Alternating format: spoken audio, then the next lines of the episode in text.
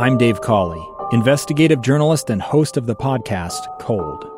In October of 1985, a woman named Sheree Warren left work at a busy Salt Lake City office. To meet her estranged husband at a downtown auto dealership. She never made it home. Sheree's car surfaced weeks later in Las Vegas. In the parking lot of a hotel casino. No one knows how it got there. Strange. It was strange. Both Sheree's estranged husband and her boyfriend raised suspicion for investigators. I kind of thought that he might have done something. But no arrests were ever made. In Cold Season 3, we dig into double lives, make new connections in the case, and examine the difficulty raised by reasonable doubt. We want answers just as much as anyone else. They have creeps like that now, too, so nothing's changed. That's the new Cold Season 3 The Search for Sheree, now available anywhere you get your podcasts. Inside Sources. Welcome back to Inside Sources here on KSL News Radio. It's great to be with you today. I am Boyd Matheson, and if you find yourself with a pocket full of excuses for what you're not doing today or what you didn't do uh, early this morning in terms of your exercise routine or getting back into school or uh, a host of any other goals, uh, this next story and this next uh, piece is one that uh, we should all just put our excuses on the shelf and uh, thrilled to have joining us uh, KSL TV's Mike Hedrick, uh, who shared a story last night. If you missed it, we're going to post this on our social channels. You have to see this.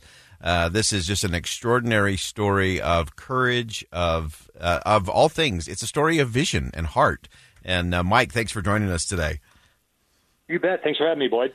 So, uh, so Mike, you got to do this story. Uh, give us a, a, little bit of the backstory. We know it. Uh, it starts at the uh, Stang Aquatic Center in Hyrum, Utah, uh, with a water polo team, the Cache Valley Kraken. Uh, tell us about this. Yeah. So anyway, I got a I, I got an email from the coach. Um, probably about I'd say about two months ago. He said, "Hey, listen, I kind of I have this really neat story. This kid I've been coaching for a number of years now." And so he kind of gave me an idea of what was going on with with his eyesight or lack of. And so what ended up happening with this new coach, um, his name's Eric, and and so he became the new water polo coach for this team. He's out there, he's coaching everyone, and then once it's all said and done, he says a lot of those kids start looking the same because they are they're all wearing caps, you know, they're in the water, so uh, you know you're basically seeing these heads bob up and down. And so uh, after practice let out um, kids coming out of the locker room, he sees this one kid come out and he's got this long white blind person's cane. And he was talking to a couple people who said, "It's like, who is that kid? Was was he just in my pool?" And uh, they're like, "Yeah, that's uh, that's the goalie." And he's like, "My my goalie's blind," and he just kind of blurted it out. And it's funny because uh, what I didn't have in the story was both of uh, Benjamin Lenig is the name of the goalie, uh, this 18 year old kid his mom was standing right there, and he. Uh, so the coach didn't know that, and she just they have a great sense of humor and just kind of laughed and was like, "Yeah, um, he, he's blind." Now, when we say blind, uh, there's different degrees of that, right? And so he's at a. It, it's interesting because he's at a point. He went and saw uh, the the way everything kind of started out is when he was like eight years old. He said, "Hey, mom, I can't see the stars." His mom would look at the constellation, say, "Look at this, look at that," and he finally said, "I can't see the stars." And so they thought it was a loss of night vision. But then a few years later, after seeing the doc, they said, uh, no, you've got something called uh, retinitis pigmentosa. And basically, um, the cells in the eye start dying and degenerating. And so little by little, you start losing your vision. Um, Benjamin describes it as almost looking through um, uh, binoculars or a telescope. And if you can imagine walking around with, with that on your eyes, his peripheral vision has dramatically changed. You and I see things at 180 degrees, right? Right. Um, that's our peripheral vision. His is now at 27. So if you can imagine what that looks like, your scope is down to 27 degrees, and he says things are kind of coming in from the top and the bottom as well. So uh, all of it's closed in. So with with all of that, for one, just going day to day. This kid has a smile on his face, and he can he still goes day to day doing you know normal everyday things. Um, but to have these being there in the goal and uh, being one of turns out one of the best goalies in the state, you got these balls whipping by wow. at 40 miles per hour, and he's able to stop them still. That that's uh, that is unbelievable. So again, this uh, the, now he does have a great wingspan. He's six three, great wingspan, uh, Benjamin Lenig. But uh, you you described in the story, and he and he kind of described some things. We always talk about these. I always call them the compensatory blessings. So as he's losing his vision, uh, he hears things differently, and uh, if you can imagine treading water uh, not being able to see very clearly, and then, ha- as you said, Mike, uh, having these balls coming at you at 40 miles an hour. Uh, so how how in the world does that work? How can he be one of the best goalies in the state?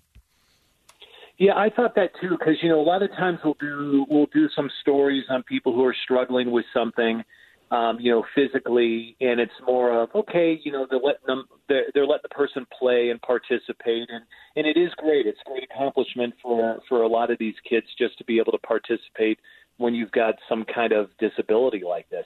It's not the case with Benjamin. Um, he is one of the best in the state, and anyone will tell you that. He's been playing since he was 12, so it's not like he just came into this and didn't know what to do.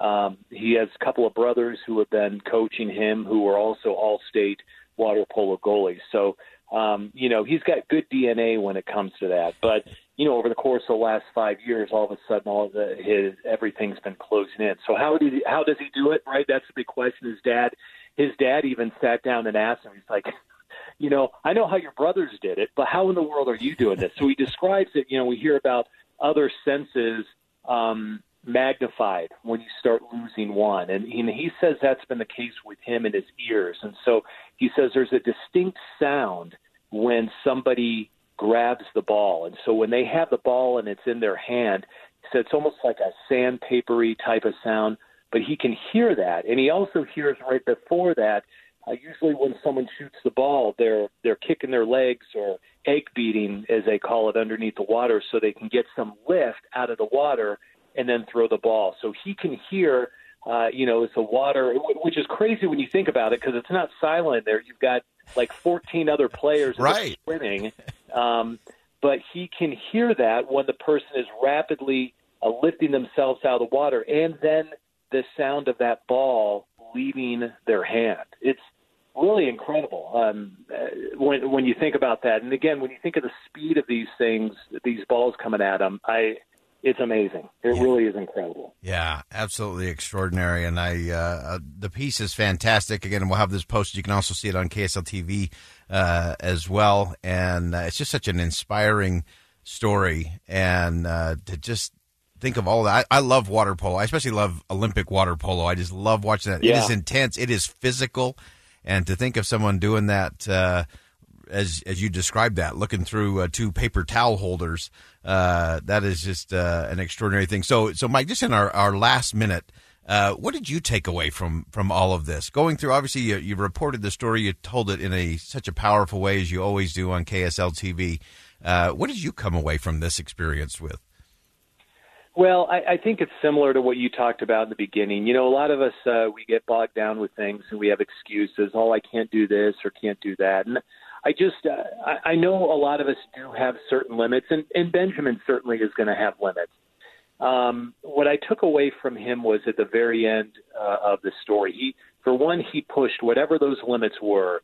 He he's hitting the ceiling and uh, maybe going uh, above and beyond that.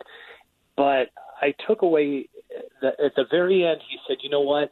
Um, I've seen everything. Here's an 18 year old kid. I've seen everything I need to see. I've seen my family. I've seen my friends. Mm. And it was kind of interesting. To me, it put everything to perspective. We get so, gosh, so bogged down with day to day stuff. And, and for some reason, this kid at 18 years old is able to see the big picture of things. It's family, it's friends, it's helping other people out, um, you know, serving others, that kind of thing.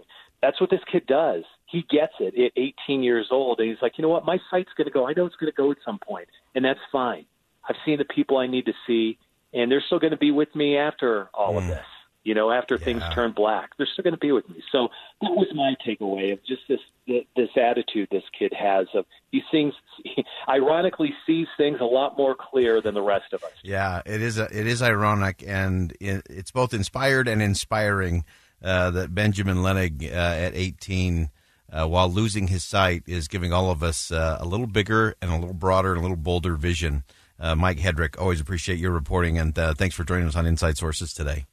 You bet. Thanks for having me, Boyd. All right. Again, that's Mike Hedrick, and again, we'll post the uh, the story uh, on our social channels today. You want to check that out. It is inspiring, and it really is. It is a story of vision, uh, not about loss of sight. This is about vision, the bigger vision. Uh, what challenges and what opportunities we all have when we set our excuses aside and we start looking for the opportunity. So big thanks to Benjamin Lenig. Big thanks to Mike Hedrick from KSL TV. Uh, inspired and inspiring. We're going to step aside for a bottom of the hour break. When we come back, it's Law Enforcement Appreciation Week. We're going to talk to Sean uh, Marchant and uh, Gary Sandberg from South Salt Lake Police Honorary Colonels coming up next.